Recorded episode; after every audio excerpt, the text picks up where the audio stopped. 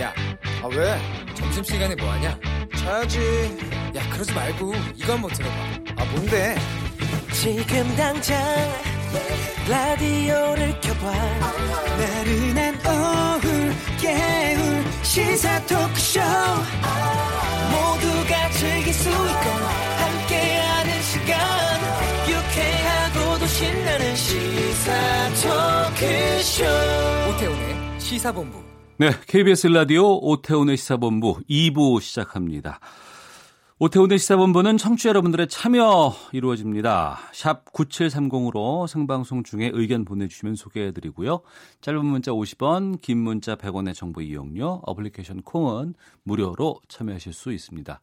또 들으시다가 유익한 내용들 확인하시면 팟캐스트 콩 KBS 홈페이지를 통해서 다시 들으실 수도 있습니다. 매주 화요일 2부 현안 둘러싼 여야 국회의원들의 가감없는 설전 정치화투가 있습니다. 더불어민주당의 김성환 의원 자리하셨습니다. 어서 오십시오. 네, 안녕하세요. 서울 노원의 김성환입니다. 네, 그리고 바른미래당 최이배 의원 자리하셨습니다. 어서 예, 오십시오. 안녕하세요. 최입입니다. 네. 여야 교섭단체 3당 원내대표가 한 달 넘는 협상 끝에 국회 정상화 방안에 어제 오후 합의를 했습니다.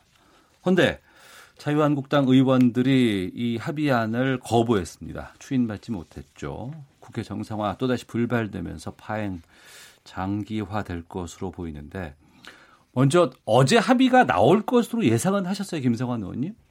예, 어제 오전에 조짐이 예. 어, 국회의장께서 어, 오후까지 합의되지 않으면 추경 시정연설을 어, 강행하겠다고 했고 네. 사전에 이제 원내대표 회동이 있었잖아요. 전격적으로. 그래서 아, 이거 뭔가 어, 합의할 수도 있겠구나라는 기대가 있었고 이제 그렇게 되니까 저희는 매우 뭐, 뭐랄까요? 국회 정상화에 대해서 반겼죠. 음. 최배 의원께서는 합의됐다는 얘기 들으셨을 때 어떤 느낌이셨어요?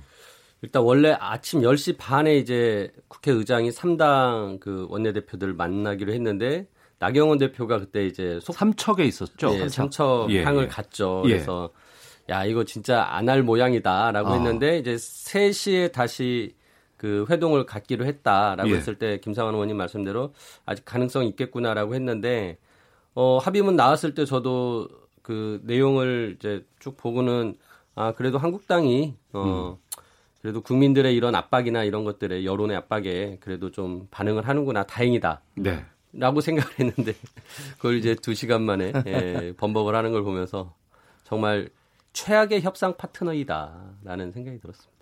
바른미래당의 오신원 원내대표가 그 이인영 원내대표와 네. 나경원 어- 원내대표 가운데서 상당히 협상의 중재 역할을 많이 했던 것으로 알고 있습니다. 예. 그래서 합의안을 도출했는데도 불구하고 음. 이게 자유한국당 내에서 추인받지 못하는 상황이 나왔잖아요. 예. 뭐라고 하던가요?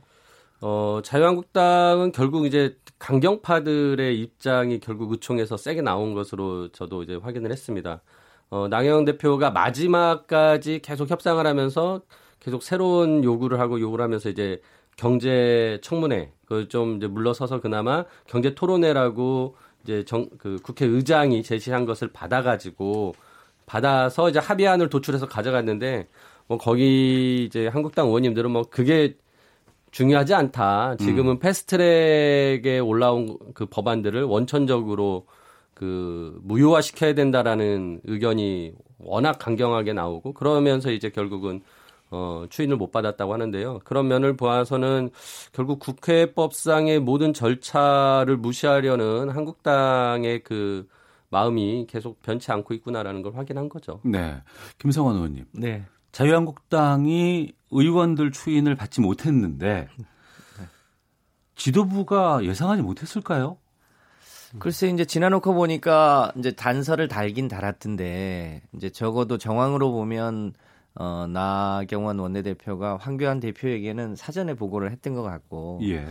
의원들하고는 아마 충분히 교감을 못했을 수도 어, 있었겠다라는 생각은 들더라고요. 만약에 그런 정도의 사안이면 어, 사실 삼척을 갈 일이 아니고 어. 어, 남아서 충분히 그 안에 대해서 사전에 어, 의원들하고 좀 상의도 하고 어, 주요 지도부하고도 좀 충분히 상의하고 예. 어, 사인하기 전에 충분히 교감을 갖고 음. 사인하고 어, 의원총회에서는 사실상 추인을 받아야지 거기에서 뭐 다시 토론을 하고 이렇게 뒤집히게 해서는 어, 안, 안 될 일이죠. 그런 일들을 어제 저희가 목격한 겁니다. 그러니까 나경원 대표가 이제 원내 부대표 단이 있습니다. 그러니까 예. 이제 거기에서라도 충분히 논의를 해서 어, 의총을 열었을 때 그 부대표들이 적극적으로 이런 어, 협상 과정을 또 설명을 해주면서 나경원 대표를 support를 해줘야 되거든요. 보통 이제 의총을 하다 보면 이제 우리가 그렇게 어, 분위기를 또 이게 그 원내 지도부가 만들어 가면 많은 의원님들이 그걸 또 존중을 해주는 건데 그러니까요. 예. 이제 어제는 뭐 전혀 그런 것이 안 된 것 같아요. 딱 한 분만 이제 나경원 원내대표에 대해서 그 지지했고 나머지는 다 반대 의견을 냈다는 걸 봐서는 원내 지도부 내에서조차 나경원 대표가 충분히 소통하지 않은 것 아. 같다라는 게 이제 평가고요.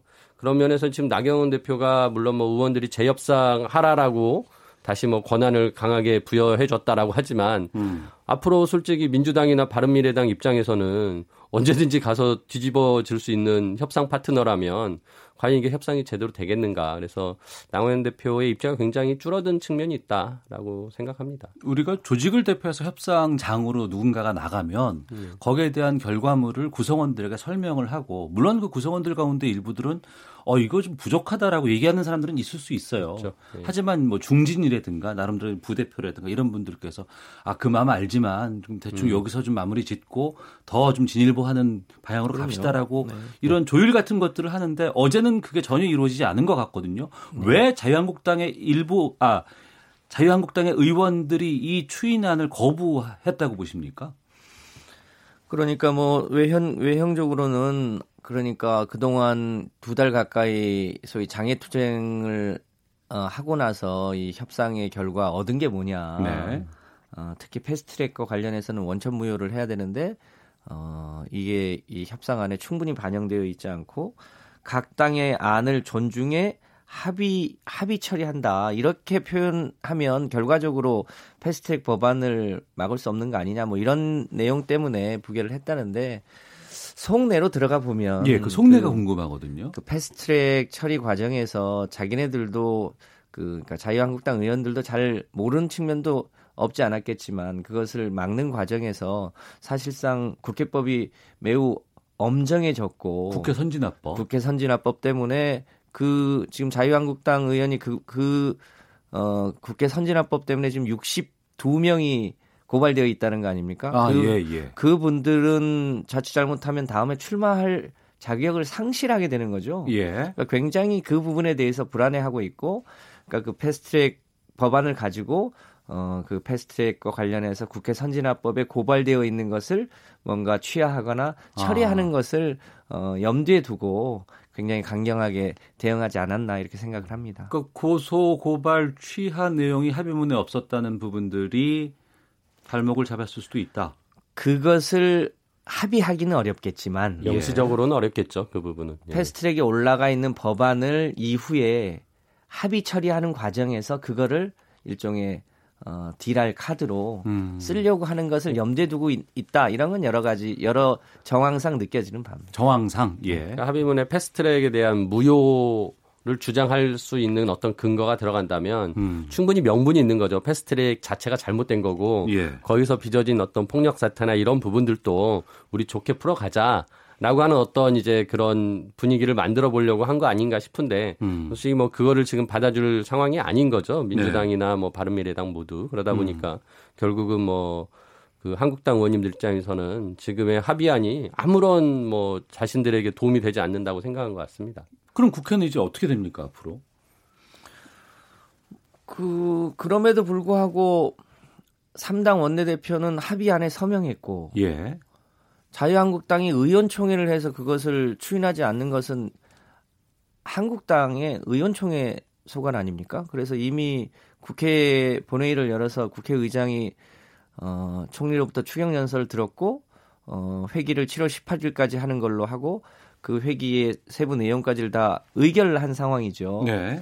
그러니까 어, 자유한국당이 뭐 참여하든 참여하지 않든 간에 어, 6월 임시국회는 개회됐고 그 중에 일부는 뭐 예정대로 될 것이고 일부는 또 이제 파행이 될 텐데 오늘 어, 외통위 같은 건 열렸다는 거 아닙니까? 외통위원장이 지금 자유한국당의 윤상현, 윤상현 의원이죠. 예, 네. 예. 윤상현 의원은 어, 지금 황교안이나 어, 나경원 원내대표 이렇게 이 장애 투쟁을 오래 하는 것에 대해서 반대 의견을 어, 반대 의견을 또 가지고 계신 그럼 의원이기도 개인 하고. 의사에 의해서 윤상현 위원장은 나온 겁니까? 아니 근데 꼭 그렇게 볼 수는 없을 것 같고요. 예. 지금 대통령이 사안이 있죠. 예, 그러니까 이제 목 그 북한 목선에 대한 그 이제 사건을 지금 다룰 수 있는 게 어. 군이니까 당연히 국방위가 있을 그다음에 것이고. 해경이 관련됐으니까 농해수위, 네. 그다음에 통일부가 관련돼 있습니다. 그래서 아, 외통위, 그래서 외통위 예, 예, 예. 그리고 이제 뭐 당연히 정보위, 청와대가 관련됐으니까 운영위까지 해가지고 어 나경원 대표가 일요일 날 그 얘기를 했어요. 북한 목성 관련돼서는 뭐 자기네들도 국회를 열겠다. 그리고 어 인천 붉은 수돗물 관련해서도 이 언급을 했고요. 그다음에 기재부의 국세청장 인사청문회, 그다음에 네. 법사위의 검찰총장 인사청문회 음. 이런 건 이제 하겠다라고 했어요. 그러니까 이제 선별적으로 자신들이 좀 정쟁으로 어 강하게 좀 유리하게 끌고 나갈 수 있는 상임위는 선별적으로 자기네들이 열겠다라고 이미 선언을 한 이후에 이제 합의문이 나왔고 그러니까 합의는 되돌아가도 그 앞에 했던 일요일 날에 그거는 아직 유효하다라고 생각하고요. 그러면서 오늘 외통위가 열리지 않았을까 싶습니다. 네. 뭐 열리고 있다는 네. 뉴스들은 아까부터 계속 나오곤 있는데 네. 근데 당에서 선별적으로 국회 운영에 참여하는 게 가능한 거예요? 아니면 그걸 어떻게 봐야 됩니까? 그 저희 당 이해찬 대표가 편식을 하면 몸에 해롭다 이렇게 네. 했는데요. 그 참 후한무치한 행동이죠. 어.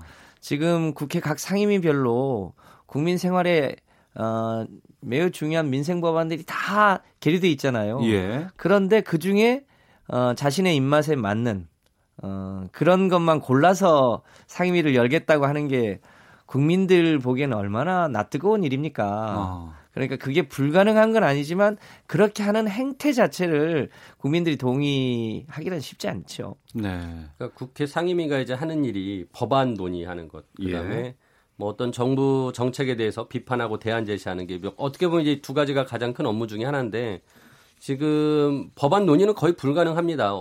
왜냐하면은 법안 소위 위원장과 상임위 위원장이 같은 당이 대부분 아니거든요. 그러면은 뭐 어느 쪽이든 하나는 안 열리게 되는 상황이 되다 보니까 법안 논의는 안 하겠다라는 것이고 결국은 이제 정쟁을 삼을 수 있는 그런 어, 사안들만 선별적으로 자기들이 성- 상임위에 참석을 하겠다라는 것인데 이거는 이제 정말 국회 의무를 방기하는 거죠. 그러니까 한국당은 제가 보기에는 국회의 어떤 존재, 또 정당의 존재, 국회의원의 존재 이런 것 자체를 전혀 이렇게 고민하지 않고 어떤 그런 존재를 부정하고 있는 거다. 저는 그렇게 생각하고 그리고 자기들한테 유리한 것, 국민들한테 유리한 것이 아니라 자기들한테 유리한 것만 뽑아서 하겠다라는 놀부심보.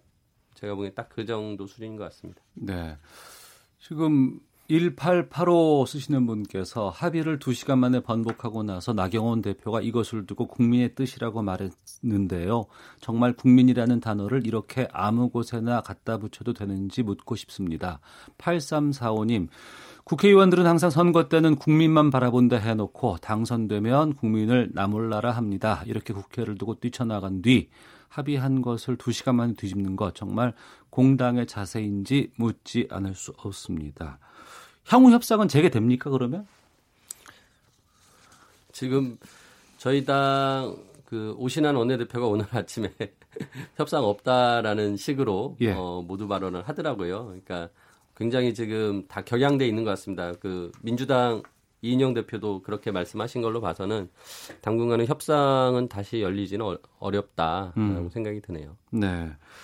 그러니까 국민들은 오죽하면 이제 견제 대책 내야 된다. 그래서 이제 주로 나오는 게 이제 국민 소환제 아니면은 그야말로 문호동 무임금도 국회에다가 지금 제기해야 되는 거 아니냐라는 얘기들 많이 예. 하고 여러 법안들도 지금 뭐 안에 발의가 된 건 본 것 같아요. 네. 근데 이게 국회에서 될까요? 어떻게 보셨습니까? 뭐 결국은 이제 국민의 판단에 따를 따르게 되지 않겠나 싶습니다. 네. 국민을 이길 수 있는 정치나 정당은 없으니까요. 그런데 지금 자유한국당이 하는 행태로 봐서는 정말 국민들을 생각하고 있는가? 그 당이 과거에 오랜 기간 집권을 했던 집권 여당이었잖아요. 그런데 언제부턴가 거의 몽리, 깽판 이런 수준의 정당으로 어 전락 하고 오만과 독선만 남은 정당처럼 보여져요. 그런 면에서 참 우려스러운데 아 지금 저희 당 분위기도 뭐뭐 뭐 마치 없었던 일처럼 새롭게 뭐 좀 냉각기를 갖고 협상하고 이렇게 하지는 않겠다고 하는 생각입니다. 어쨌든 현재는 어 7월 18일까지 국회 회기가 정해진 이상 어 최선을 다해서 어 국회 법이 정해진 절차대로 상임위도 열고 어 당정 협의도 하고 또 어 기존에 같이 합의한 다른 야당과 함께 할 수 있는 건 최선을 다해서 해보겠다 이런 입장입니다. 그래서 우선 최선을 다해보고 또 국민이 그때 가서 판단하시지 않겠나 싶습니다. 최선 다해본다고 하셨는데 그러면은 지금 그 자유한국당이 빠진 지금 국회 운영 상황에서 예. 법안 처리라든가 이런 것들이 가능합니까?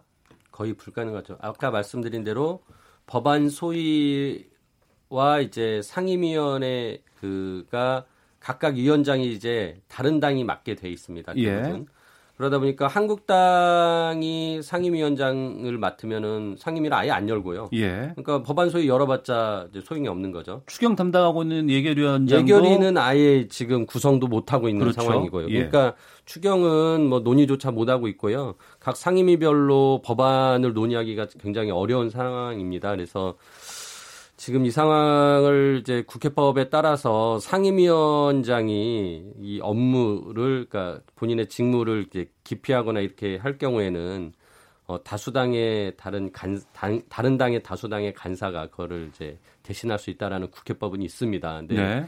이게 이제 그런 거를 진짜 발동하게 되면 거의 진짜 한국당 없이 국회를 운영하겠다라는 선언이 되고 그렇게 되면은 이제 어 올해의 국회는 없는 거죠. 더 어. 이상의 어. 국회는. 그리고 이게 관행이 한번 이렇게 깨지면은 이후에도 얼마든지 이런 식으로 이제 또 운영이 되면은 제가 보기에는 국회가 이게 올바른 길로 안 가고 합의의 정신이 없어지면서 어 일방의 어떤 그런 어 정쟁의 진짜 그런 전쟁터로 변할 수 있기 때문에 좀 신중할 필요는 있다라는 생각이 듭니다. 네. 지금 당장 당장 그 결정을 해야 될 것이요. 6월 말까지 지금 특위 시한이 종료되거든요. 정개특위가 음. 6월 말까지로 지금 한정돼 있습니다. 정개특위, 사개특위 예, 모두 그렇습니다. 예. 그런데 정개특위는 정개특위의 활동 기간을 연장해 주거나 예. 연장해 주지 않으면 행안위로 가야 되잖아요. 행안위로 가야 되는데 가기 전에 어, 표결로 그 패스트트랙에 올라간 안을 처리하겠다고 하는데요. 아 예. 그 절차는 그 절차는 해야 되겠네요. 위원장이 있고 그 법안 소위가 따로 없기 때문에 예. 그러니까 현재로 보면 과반수 이상이 현행 법안을 처리하자고 하는 입장이 있습니다. 근데 음. 그동안은 국회 정상화라는 게 있기 때문에 그동안 목소리를 크게 내진 않았는데 당장 6월 말까지 특위를 연장하거나 혹은 그 연장하지 못한다면 그 특위에 상정돼 있는 법안을 처리하려고 하는 가능성이 있습니다. 그게 이번 주입니다. 예. 그래서 아마 이번 주 내에 그 처리 가능한 것은 어떤 식으로든 아마 시도하지 않을까 음. 싶습니다. 네. 그러면 어, 또 한 번에 또한 번에 큰 싸움이 있을 수 있는 우려가 되는 거죠. 있겠죠. 그러니까 정치개혁 특별위원회 위원장은 심상정 정의당 위원장이. 의원이 위원장을 맡고 있고 정개특위에서는 지금 선거법을 예. 담당하고 있는 거죠. 그렇습니다. 네. 사개특위는 이제 검경수사권 조정과 공수처법이 들어가 있는 것이고 네. 사개특위하는 어차피 처리가 되지 않더라도 처리가 되더라도 법사위로 올라가기 때문에 네. 예, 기한이 종료되면 법사위로 올라가기 때문에 크게 어, 법안을 처리해야 될 시급성이 좀 낮은 데 비해서 정개특위는 성격이 좀 다릅니다. 그러네요. 네. 알겠습니다. 4096님, 국회의원 뽑는 것은 국민을 대신해 일 잘하라고 하는 것인데 이렇게 국회의원들이 놀고 있으니 국민은 답답하기 그지없네요. 국민 노릇하기가 요즘은 너무 힘듭니다. 1457님, 진정으로 국민들을 생각하지 않는 것은 정부와 여당도 마찬가지라고 봅니다. 많은 것을 양보해서라도 야당을 국회로 돌아오게 만드는 것 역시 야, 여당이 해야 하는 일 아닙니까? 라고 말씀해 주셨는데 4096님의 요즘은 국민 노릇하기가 너무 힘들다는 말이 참 가슴에 와 닿습니다. 내년 총선이 있으니까 그때 예. 국민 노릇을 또 잘해 주시기 바랍니다. 정치와투 더불어민주당 김성환 의원, 바른미래당의 최이배 의원 두 분과 함께 하고 있는데요. 헤드라인 뉴스 듣고 계속해서 다음 주제로 넘어가도록 하겠습니다. 어제 자유한국당 의원총회에서 국회 정상화 합의가 추인받지 못한 데 대해 한국당 나경원 원내대표는 합의가 무효가 됐기 때문에 민주당과 재협상하겠다고 밝혔습니다. 국가정보원은 김정은 국무위원장의 여동생인 김여정 노동당 선전선동부 제1부부장이 지도자급으로 격상한 것으로 보이고 김영철 노동당 부위원장은 위상이 떨어진 것으로 보인다고 분석했습니다. 미국 행정부 고위 당국자가 트럼프 대통령이 한국을 방문하는 동안 김정은 북한 국무위원장과 만날 계획이 없고 비무장지대 방문은 확인해 줄 수 없다고 밝혔습니다. 오늘 새벽 우리공화당이 광화문 광장에 설치한 천막에 대해 행정대집행을 단행한 서울시는 천막 철거 비용도 우리공화당 측에 청구할 것이라고 밝혔습니다. 경찰이 서울 강남의 클럽 버닝썬 관련 수사를 마무리하고 가수 승리 등 관련자들을 기소 의견으로 검찰에 넘겼습니다. 지금까지 헤드라인 뉴스 정원나였습니다.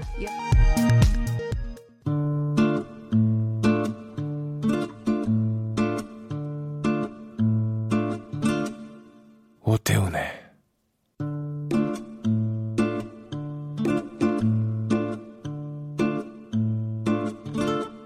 시사본부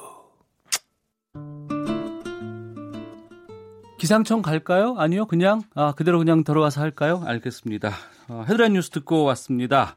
자, 정치와도 계속해서 이어가도록 하겠습니다. 더불어민주당의 김성환 의원, 바른미래당의 최이배 의원 두 분과 함께 하겠습니다. 각 당의 좀 현안들 좀 짚어보도록 하겠습니다. 아, 먼저 자유한국당의 황교안 대표 최근 말 실수 때문에 지금 많은 공격을 받고 있습니다. 어, 대학에 가서 아들의 스펙 얘기를 한 것이 좀 문제가 되고 있는데요. 어, 다른 당은 뭐 취업 특혜 의혹까지 언급하면서 공격에 나섰고 자유한국당은 발언의 진위를 왜곡한 정치 공세라고 맞서고 있는데 여기에 대해서 두 분 입장을 좀 듣겠습니다. 먼저 최 의원께서 말씀해 주시죠. 예, 그 황교안 대표가 지난주에 이제 처음 문제된 거는 그 외국인 노동자들에 대해서 임금을 좀 차별해야 된다라는 발언을 했었는데 그게 그 소상공인들 모인 현장에 가서 어떻게 네. 보면 그 현장에서 듣기 좋은 소리를 한 거죠. 음. 근데 아무리 뭐 정치인들이 그런 현장에 다니면서 물론 거기에 있는 어 본들에게 좀 얘기를 하려고 뭐 나름의 선의를 가지고 할 수 있겠지만 그게 이제 그 현장만 보고 있을 일이 아니라 종합적인 판단을 해야 되는 거거든요. 종합적인 사고를 하고 그러니까 당연히 외국인 노동자 같은 경우는 우리나라 국민들도 외국에 가면 외국인 노동자가 됩니다. 네. 그러면은 우리도 거기 가서 차별받으면 안 되거든요. 그래서 이제 국제 노동기구에서 ILO 협약에 의해서 그 국적에 따라서 이렇게 차별하지 말자라는 게 있고 우리도 거기에 그래서 협약을 체결을 해가지고 우리가 차별을 하지 않고 있고 그런 뜻을 또 우리나라 근로기준법이 담고 있거든요. 근데 그런 것들에 대해서 아주 단편적으로만 사고하는 거죠. 그냥 현장에서 지금 당장 사장님들을 만났으니까 사장님들한테 듣기 좋은 소리. 또 이제 숙대에 가서는 숙대 그 청년들이 있으니까 청년들에게 듣기 좋은 소리라고 하면서 자기 혼자 소설을 쓰신 거예요. 아들 얘기를 이제 소설로 만들어서. 근데 현실과 소설은 굉장히 거리가 멀죠. 있을 네. 수 있는 일이겠지만. 근데 저는 그 장면이 바로 이 청년과 꼰대의 거리다라는 생각을 했습니다. 그러니까 어, 황교안 대표가 어떻게 보면은 그 현실에 대한 인식을 정확히 못 하고 있다. 그리고 좀 종합적인 그런 판단이나 사고가 안 된다라는 생각이 들고요. 그런 면에서는 정말 저분이 어떻게 우리나라 그 대통령 권한대행까지 하신 분인가 싶을 정도로 요즘 보면 좀 답답합니다. 네. 네. 김성원 의원께서는. 네, 뭐 최이배 의원님 말에 뭐 거의 전적으로 동의하는데요. 어, 지금 시대는 명령과 복종 시대가 아니라 일종의 어, 역지사지하고 공감하고 그리고 그것을 이제 종합적으로 판단해서 우리 사회가 함께 전진할 수 있도록 해야 되는 게 새로운 리더십의 전형이잖아요.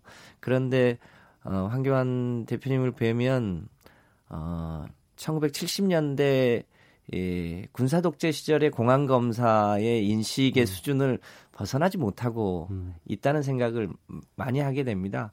굉장히 어깨에는 힘이 들어가 있고 그런데 정작 그 우리 우리 여러 여러 영역에서 얕은 국민들의 실제적인 삶에는 전혀 다가가지 못하고 소위 몇 가지의 레토릭으로 정부를 공격하는데 전혀 국민들로서 공감을 받을 수 없는 그런 내용들이 한두 번이 아니라 연속적으로 반복이 되니까 어떻게 이런 분이 차기 대선 후보 지지도에 상위권에 있을 수 있냐에 대해서 국민들이 이제는 상당히 많이 회의하고 있는 건 아닌가 이런 생각을 해봅니다. 이제라도 좀 어, 조금 더 종합적으로 또 우리 국민들의 삶 속에 공감하면서 어, 자신의 대표직을 에, 되돌아봐야 되는 때 아닌가 이렇게 생각합니다. 네.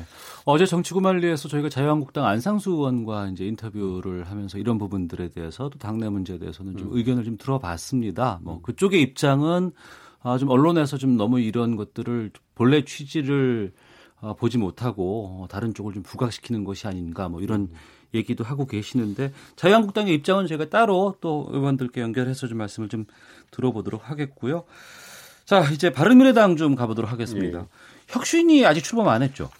예, 어제 원래 출범하려고 했는데. 여기서 설명을 드리면 바른미래당의 혁신위는 지금 바른미래당 바른정당 출신 의원들도 있고 예. 국민의당 출신 의원들도 있는데 예. 지금 그 부분에 대해서 여러 갈등 같은 것들을 좀 어, 조율 조율하는 새로운 당이 이제 다음 총선을 대비하기 위해서 네. 어떤 모습으로 혁신해야 되는가라는 이제 안을 만들어 보자라고 해서 혁신위를 이제 출범하겠다라고 모두 합의가 돼서 지금 진행하고 있는데 어, 혁신위에 대한 그 기간이나 뭐 이런 좀 사소한 문제들에 대해서 내부적으로 좀 의견이 갈린 부분이 있습니다. 그래서 네. 원래 어제 출범하려고 했다가 뭐 그런 부분에 대해서 좀 더 논의하고 음. 출범하자. 음. 그래서 어, 이후에 출범됐을 때 어떤 이견들이 다시 나오면은 오히려 이게 출, 혁신이가 힘이 빠지기 때문에 네. 어, 그런 것들 다 정리하고 깔끔하게 출범하자라고 해서 이제 내일 출범하기로 하고 지금 어, 마지막 의견을 조율하고 있는 상황입니다. 출범의 갈등이 지금 부각되는 건 아니에요? 뭐 그런 갈등이라고 할 만큼 뭐 큰 사안이 아니어서 예. 어, 저희가 보기에는 뭐 이, 그냥 아주 사소한 약간의 그런 의견의 차이 를 지금 조율하고 있다 이렇게 생각하시면 되겠습니다. 알겠습니다. 네. 정치와투 더불어민주당 김성환 의원, 바른미래당 최이배 의원과 함께하고 있는데요. 이 주제로 좀 넘어가 보겠습니다. 북한 어선의 삼척항 입항 사건 이 파장이 지금 일파만파로 확산되고 있고 국민적인 어, 관심도 지금 집중하고 있습니다. 군이 사건 발생 직후에 경계 작전 해명에만 집중한 바람에 사건을 은폐, 축소하려 한 것 아니냐는 의혹까지도 지금 불거지고 있는데 김성환 의원님, 이거 정부 네. 차원의 조사가 좀 필요한 상황 아닌가 싶거든요.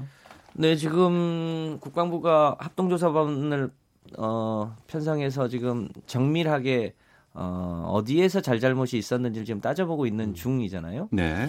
그런데 당초에 어, 15일 날 어, 확인이 됐고 17일 날 국방부가 발표를 하는데 어, 사건을 뭐 축소 은폐했다. 그러니까 삼척항 인근이라고 표현한 것 그것은 제가 보기엔 큰 문제가 아닌 것 같은데 네. 중요한 부분은 NLL을 넘어올 때의 과정하고 또 삼척항에 입항할 때의 과정에서의 소위 경계를 제대로 못한 것은 명백한 사실 아닙니까? 네. 왜 그렇게 됐는지에 대하여 17일 날 국방부가 발표할 때 조금 더 소상하게 음. 발표를 했어야 되는데 그때 발표한 내용을 보면 약간 두루뭉실하게 발표한 측면이 없지 않아 있습니다. 네. 근데 그것이 사실은 문제가 된 거라고 보고요. 국방부가 뭐늘 하는 얘기지만 작전에 실패한 군인은 용서를 음. 할수 있어도 경계에 실패한 군인은 용서할 수 없다고 예. 한 것처럼 경계의 중요성을 매우 강조하고 있음에도 불구하고 어쨌든 어 구멍이 난 거란 말이죠. 네. 그러면 그 구멍이 난 것에 대해서 어 그 원인에 대해서 현재까지 확인된 부분을 충분히 밝히고 음. 또 이게 뭐 시스템상의 문제가 있다면 또 그 시스템 보완에 대해서 얘기를 했어야 되는데 네. 그렇게 하지 못한 측면이 실제로 있다고 보여집니다. 어. 그래서 그 점이 왜 그랬는지 예. 그럼 이 문제를 어떻게 누구에게 책임을 물어야 되는 건지 어떻게 보완해야 될 건지 어 뭐 시간을 길게 끈다고 될 문제는 아닐 것 같고요. 어 최대한 빠른 시일 내에 이 부분에 대한 조사에 대해서 국민들에게 어, 명명백백하게 밝혀야 된다고 생각하고 이 있습니다. 사건에 대해서는 바른미래당에서도 좀 입장이 있으실 것 같은데요. 저희 당은 이걸 국정조사해야 된다라고 생각하는데요. 네. 그 어, 앞서서 말씀하신 대로 15일 날 해경이 처음 발견해서 청와대 총리실 국정원 통일부, 그다음에 합참, 해군, 육군 이렇게 이제 다 전파를 했어요. 네. 근데 거기에 내용은 굉장히 정확하게 자세하게 기술이 돼 있습니다. 저도 그 해경이 전파한 것에는 예, 상황 네. 보고서를 봤는데 근데 17일 날 국방부가 그것을 이제 발표를 했는데 이제 국방부는 당시에 군은 어, 청와대에 조율해서 발표했다라고 했는데 또 이것마저 지금 청와대는 아니라고 부인하고 있거든요. 조율하지 않았다라는 식으로. 네. 근데 그 사실관계 하나하나씩 보면은 이 북한 어선이 6월 5일 날 이제 어 한경북도 경성에서 출발했다고 했는데 그 국방부는 6월 9일 날 출항했다라고 발표해서 출항 삼일- 날짜가 다릅니다. 3일 차이가 나네요. 예. 그리고 두 번째로는 어, 표류해 가지고 그 삼척한 인근에서 발견됐다. 마치 그래서 어, 떠오던 배를 어, 우리 군이 데리고 이제 왔다 이런 식으로 이야기했는데 실제로는 이 배가 자력으로 삼척항에 입항을 한 거거든요. 스스로 도착을 한 거죠. 예, 자기 동력을 써가지고 들어왔고 그리고 당시에 뭐 파고가 1.5에서 2m여가지고 파도가 높아서 안 보였다. 높아서 그 볼 수가 없었다 했는데 그날 당시에 주민들은 어 너무 파도가 잔잔해서 마치 장판을 깔아놓은 것 같았다라고 했고 실제 그때 파고가 0.5m밖에 되지 않았습니다. 예.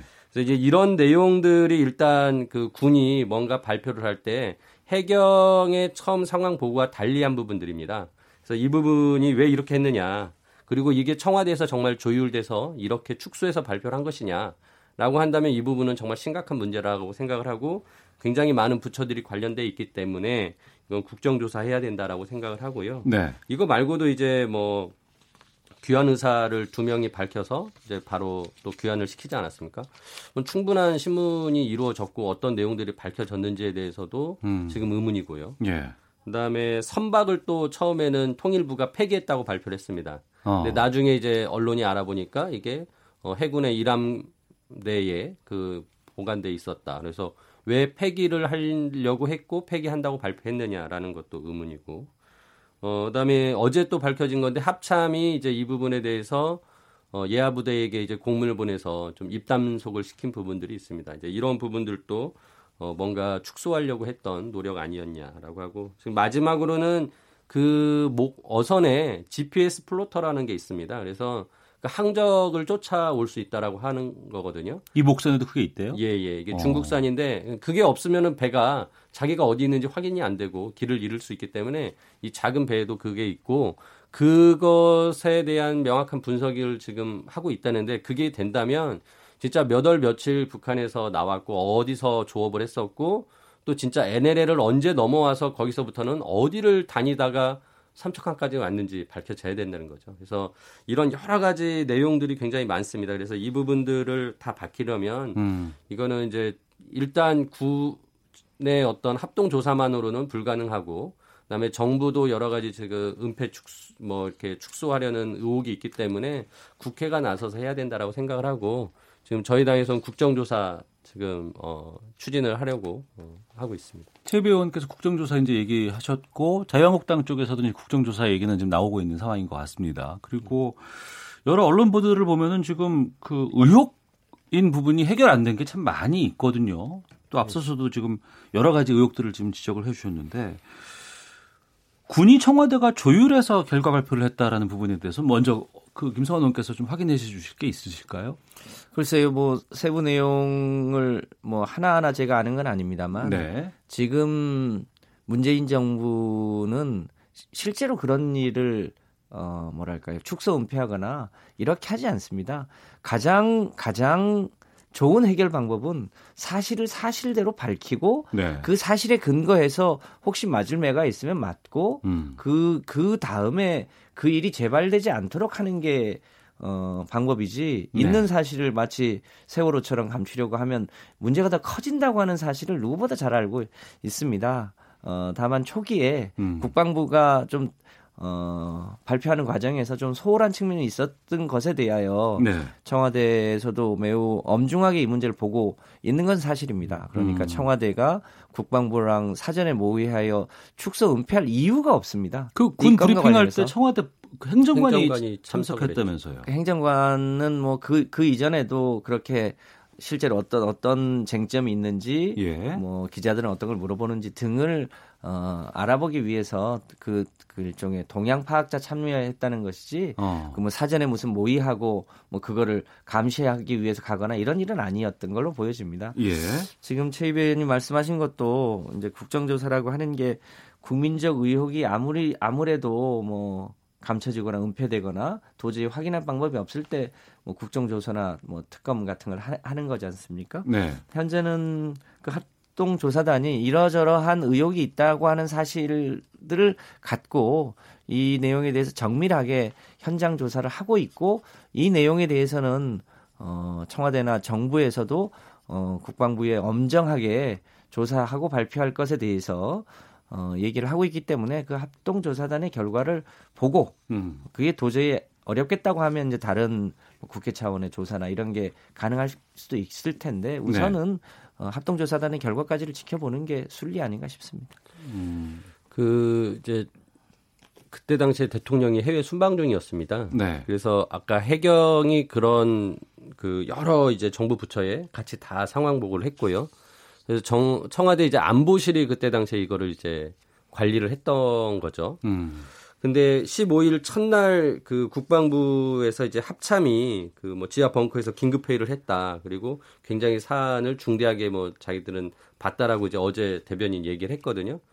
근데 그러고 나서 15일 그렇게 첫 발견하고 보고가 있은 이후에 16일은 아무것도 안, 없다가 17일 날 이제 군에서 브리핑을 했는데 그때 당시에 이제 청와대와 조율이 있었다라는 것이고 근데 이게 이제 어제 또 고민정 대변인이 페이스북에 또 이거를 또 인정하는 글을 썼어요. 청와대 조율이 있었다고. 음. 그러니까 결국은 당시에 안보실이 결국은 군하고 협의해가지고 이렇게 발표를 했다라는 거거든요.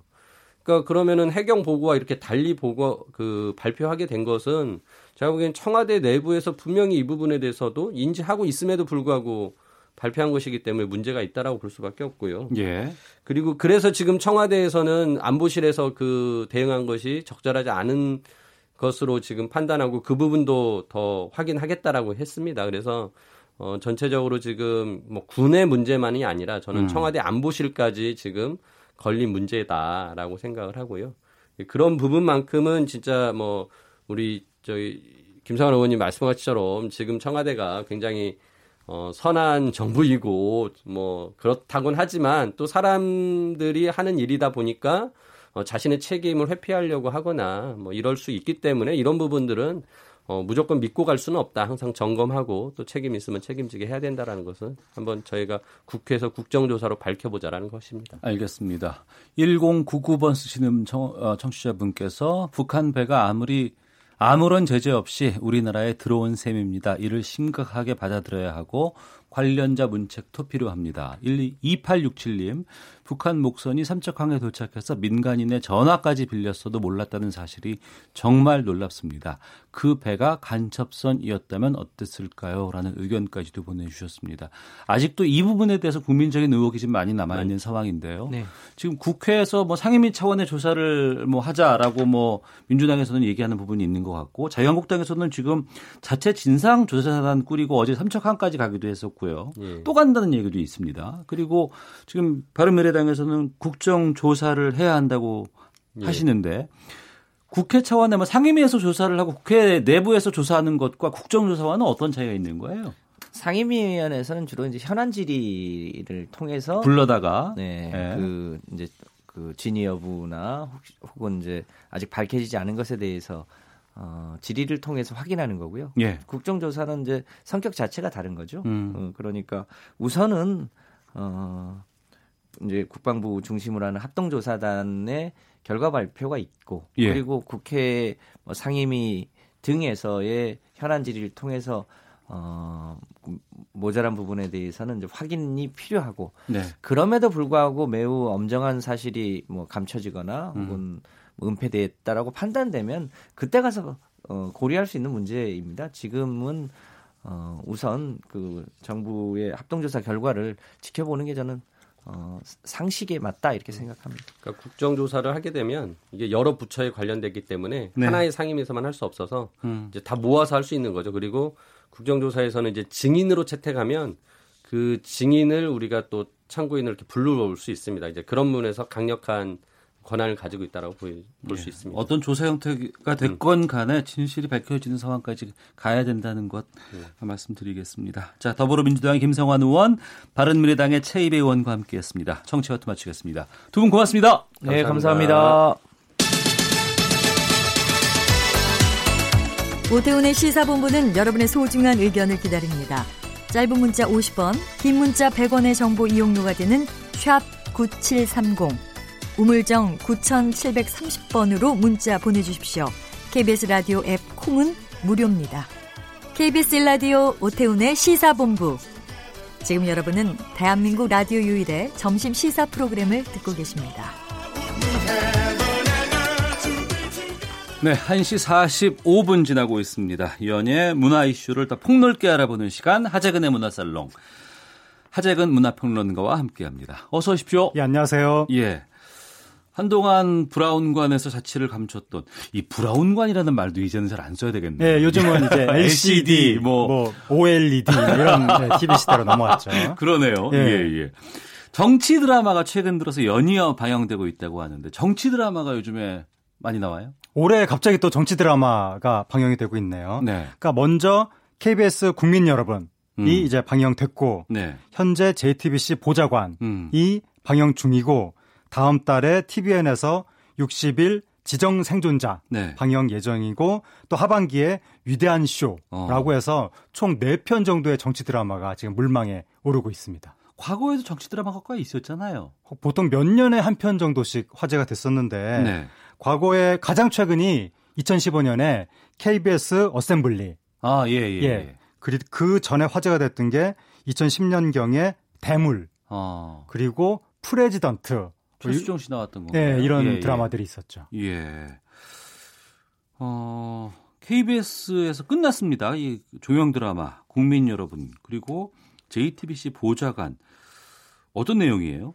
이 국민 여러분의 경우에는 사기꾼이 국회의원이 된다 는 내용인데 음. 사기꾼이 사채업자의 협박을 받아서 네. 보- 재보궐 선거에 출마하는 겁니다. 어. 그래서 이제 사채업자가 평소에 국회의원들을 뇌물로 조종을 했었는데 아 이제는 어, 감질난다. 음. 아예 부활을 거느려야 되겠다 국회의원으로 아. 해가지고 사기꾼을 국- 어, 선거에 출마시켰더니 어 너무 비슷하더라 국회의원과 사기꾼이 음. 그래서 뭐이 뛰어난 언변 뭐 이런 걸로 이제 국회의원도 손쉽게 되고 근데 이제 어 선거에 출마하면서 사기꾼이 갑자기 착한 사람으로 변해서 네. 이제 선거에 출마하고 보니 경쟁 다른 정치인들이 다, 다 이제 그 뭐라고 표현하죠? 우리가 생각하는 이른바 그 부패한 정치인들. 음.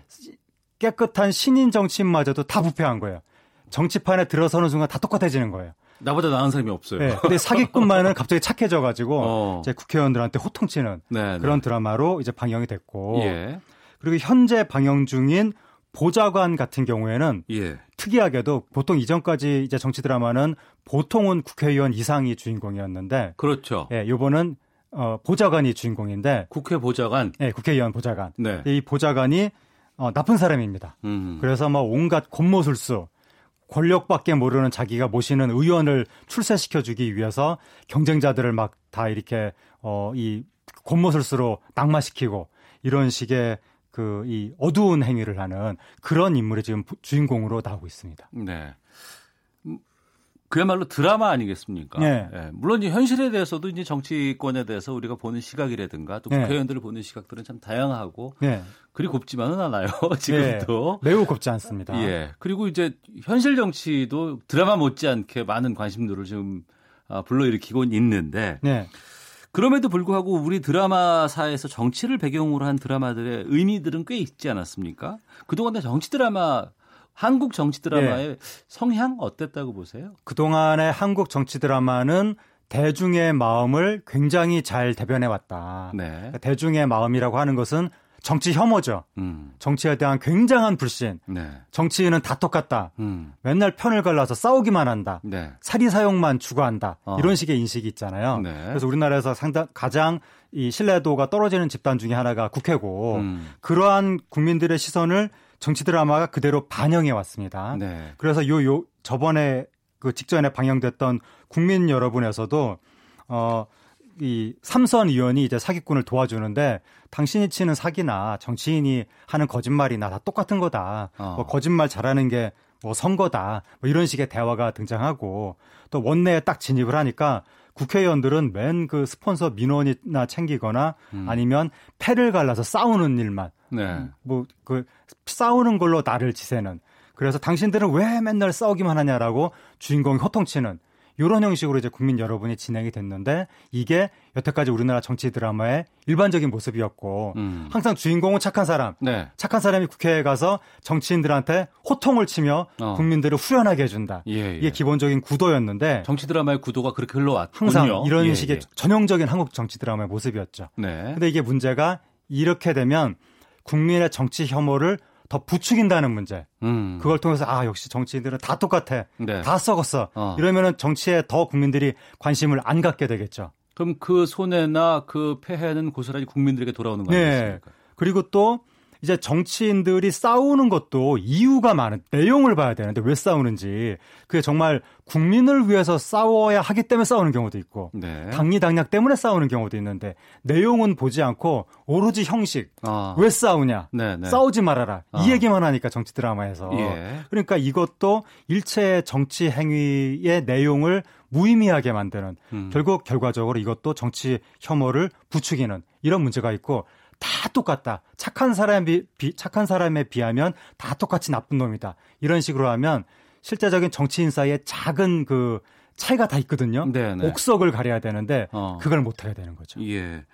그럼에도 불구하고 최근에 나온 정치 드라마에 좀 의미 있는 점을 꼽자면 어떤 것들을 꼽을까요? 근데 보좌관이 다른 겁니다. 아 보좌관이 네, 현재 반, 방영되고 있는 보좌관. 예, 예. 이 드라마 제가 주인공이 악인이라고 말씀드렸잖아요. 예, 예. 여태까지 정치 드라마는 막 착한 사람이 나쁜 국회의원들한테 호통을 쳤는데 어. 요번 주- 보좌관에서는 주인공이 호통을 치는 게 아니라 예. 정치판의 그 진흙탕 안에서 핵심에서 자기도 구르는 사람, 어. 막 오- 온몸에 오물을 뒤집어 쓰고 예. 그런 인물로 등장을 하는 거죠. 어. 그 속에서 이 주인공이 그러한 정치 행위를 하는 데 있어서는 다양한 동기가 있는 겁니다. 음. 자기의 개인적인 권력욕도 있고 네. 동시에 우리 공동체 선에 대한 믿음도 있고 음. 동시에 현실적인 타협 나는 이렇게 하고 싶지만 뭐 상대방이 이제 거기에 반대하기 때문에 주고받는 거래를 통해서 현실적인 타협으로 이렇게 제3의 길을 갈 수밖에 없다 등등등 다양한 동기가 결합돼서 하나의 결과물이 만들어진다는 거 네. 그런 게 이제 현실적으로 등장을 하는 거죠. 어. 그래서 이게 지금까지 한국 정치 드라마에서 보여주지 못했던 새로운 모습이 네. 현재 등장하고 있고 이런 걸 통해서 이제 국민들이 정치의 어떤 리얼한 면 정치가 무슨 원- 엄청난 착한 사람들이 하는 것도 아니고 음. 100% 악한 사람들이 하는 것도 아니고 다양한 동기를 가진 사람들이 그 속에서 현실적인 타협을 통해서 결과물들이 만들어지는 것이구나. 네. 그리고 그 속에 다 똑같이 나쁜 사람 같아 보여도 50보 100보가 똑같은 게 아니라 음. 50보는 50보고 100보는 100보다. 이런 차이를 서서히 우리나라 드라마가 표현하고 있는 것 같습니다. 알겠습니다. 자, 하재근 문화평론가와 함께 문화살롱 하고 있는데요. 아, 정치 드라마의 의미와 한계들 좀 짚어봤습니다. 다음 주제로 좀 넘어가 보도록 하겠습니다. 한창 주가를 올리고 있는 신인 가수가 있습니다. 이 미스 트롯인가? 여기에서 지금 인기를 끌고 있는 송가인 씨인데 부상 투혼이 화제라고요? 네, 송가인 씨가 지난 주말에 천안에서 이제 콘서트에 참석을 한 거죠. 네. 그런데 그 전에 교통사고가 크게 나서 네. 송가인 씨가 탄 차량이 한 뭐 70%인가 80% 정도가 파손됐다는 안 얘기가 다쳤어요? 근데 이제 그래서 송가인 씨가 병원에 입원해 있었죠. 예. 허리뼈에 실금이 가고 어. 디스크 증세가 있다고 해서 예. 어, 안정을 취해야 되는데 근데 송가인 씨가 관객과의 약속을 지켜야 된다라고 해서 서울에 있는 병원에 입원해 있었는데 허리 보호대를 차고 천안까지 이동을 해서 예. 무대 위에 올라가서 노래를 부른 겁니다. 어, 그거 어떡할까요? 그거? 예, 그래서 예, 이제 예. 어떡할까에 대해서 언론 매체들이 보, 도를 굉장히 많이 했는데 예. 부상 투혼이다라고 이제 보도를 하면서 과거에는 그렇게 얘기를 했었죠, 많이들. 아, 지금 예. 현재 지난 주말에 요번 어제 엊그제 벌어진 사건입니다. 예. 그 부상 투혼이다라고 하면서 송가인 씨의 프로 정신이 빛났다라고 이제 찬사를 보낸 사건입니다. 근데 그 찬사 받으면 안 되는 거 찬사 아닌가요? 받으면 안 되죠. 그러니까 이게 사람이 아프면 무조건 병 치료를 최우선으로 해야 되고 네. 그리고 진짜 뭐 외출증을 끊고 이제 임시로 나왔다고 하는데 근데 의사분이 아, 병원에다가 입원 중에 외출증을, 외출증을 끊고, 끊고 콘서트를 나왔는데 나갔다. 근데 이제 노래하면 안 된다고 했는데 노래를 결국 했죠 현장에서 어. 허리를 부여잡고 예. 근데 노- 노래하면 몸통이 울리는데 그럼요. 허리뼈에 금이 갔는데 얼마나 아프겠습니까? 어. 그거를 막 참아가면서 노래를 했다고 일단은 추정이 되는데 이거를 우리가 프로 정신이 빛났다고 예? 찬양할 일인가? 어. 근데 이제 우리나라 언론 매체들 매우 다수가 그렇게 이제 보도를 했거든요. 아니 그 송가인 씨가 그렇게 하겠다고 요구를 하는 거는 본인의 의사를 존중할 수는 있어요. 네. 하지만 주변이라든가 네. 병원이라든가 소속사라든가 이런 네. 곳에서는 건강이 우선이고 네. 이런 부분도 그 사고가 크게 났다고 하면 네. 그 부분을 더 체크를 해줘야 되는 것이 그렇죠. 아닌가 싶은데. 송가인 씨가 정말 그렇게 감동적인 어떤 관객과의 어떤 뭐 책임감, 약속을 지키는 마음 이런 걸 보여준다고 하더라도 말씀하신 것처럼 소속사가 막았어야 되는 거고 네. 그 다음에 그 공연 주최 측이 막았어야 되는 거고 어. 뭐 마지막에 설사 무대에 올라가서 인사말까지는 한다고 하더라도 노래 부르는 건 또 막았어야 되는데 네, 네. 이런 게 다 이렇게 허가가 됐다는 것 자체가 음. 그 송가인 씨가 결국 이제 무대 의상으로 갈아입지 못하고 네. 아마 거의 이른바 그 메이크업이라고 하는 그 분장 절차도 밟지 못한 것 같은데 평상복으로 허리 보호대를 차고 무대 위에 올라가서 노래를 했는데 음. 이러한 광경이 연출되는 것은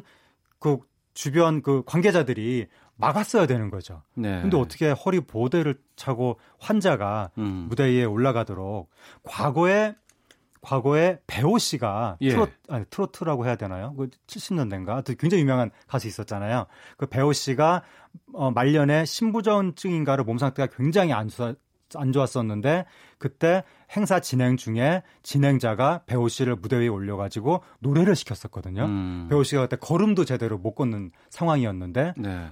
그것이 그런 것이 당연하다고 우리나라 생각을 했었는데 어. 이제는 그러면 안 되잖아요. 예. 개인의 생명과 건강이 무엇보다도 소중한 것이고 어. 아픈 사람은 일정이 아무리 있어도 치료를 최우선적으로 생각을 하는 시대라고 믿고 있었는데 네. 그게 아니었구나. 어. 여전히 환자가 노래를 했는데 언론이 거기에 대해서 제지를 하지 않고 프로 의식이라고 칭찬을 하는 시대에 우리가 살고 있었구나. 어. 저 놀랬습니다. 보도들을 보면서. 예. 뭐 과거에 뭐 스포츠계라든가 연예계 쪽에서 이런 부분들을 좀 이렇게 어 뭐 이렇게 미화시키는 네. 그런 쪽의 표현들은 좀 있었습니다만 지금은 좀 안 그랬으면 좋겠다는 생각이 좀 듭니다. 네. 알겠습니다. 문화살롱 문화평론가 하재근 씨와 함께했습니다. 오늘 말씀 고맙습니다. 감사합니다. 예. 자, KBS 라디오 오태훈의 시사본부 오늘 여기서 인사를 드리도록 하겠습니다. 저는 내일 12시 20분에 다시 찾아뵙겠습니다. 안녕히 계십시오.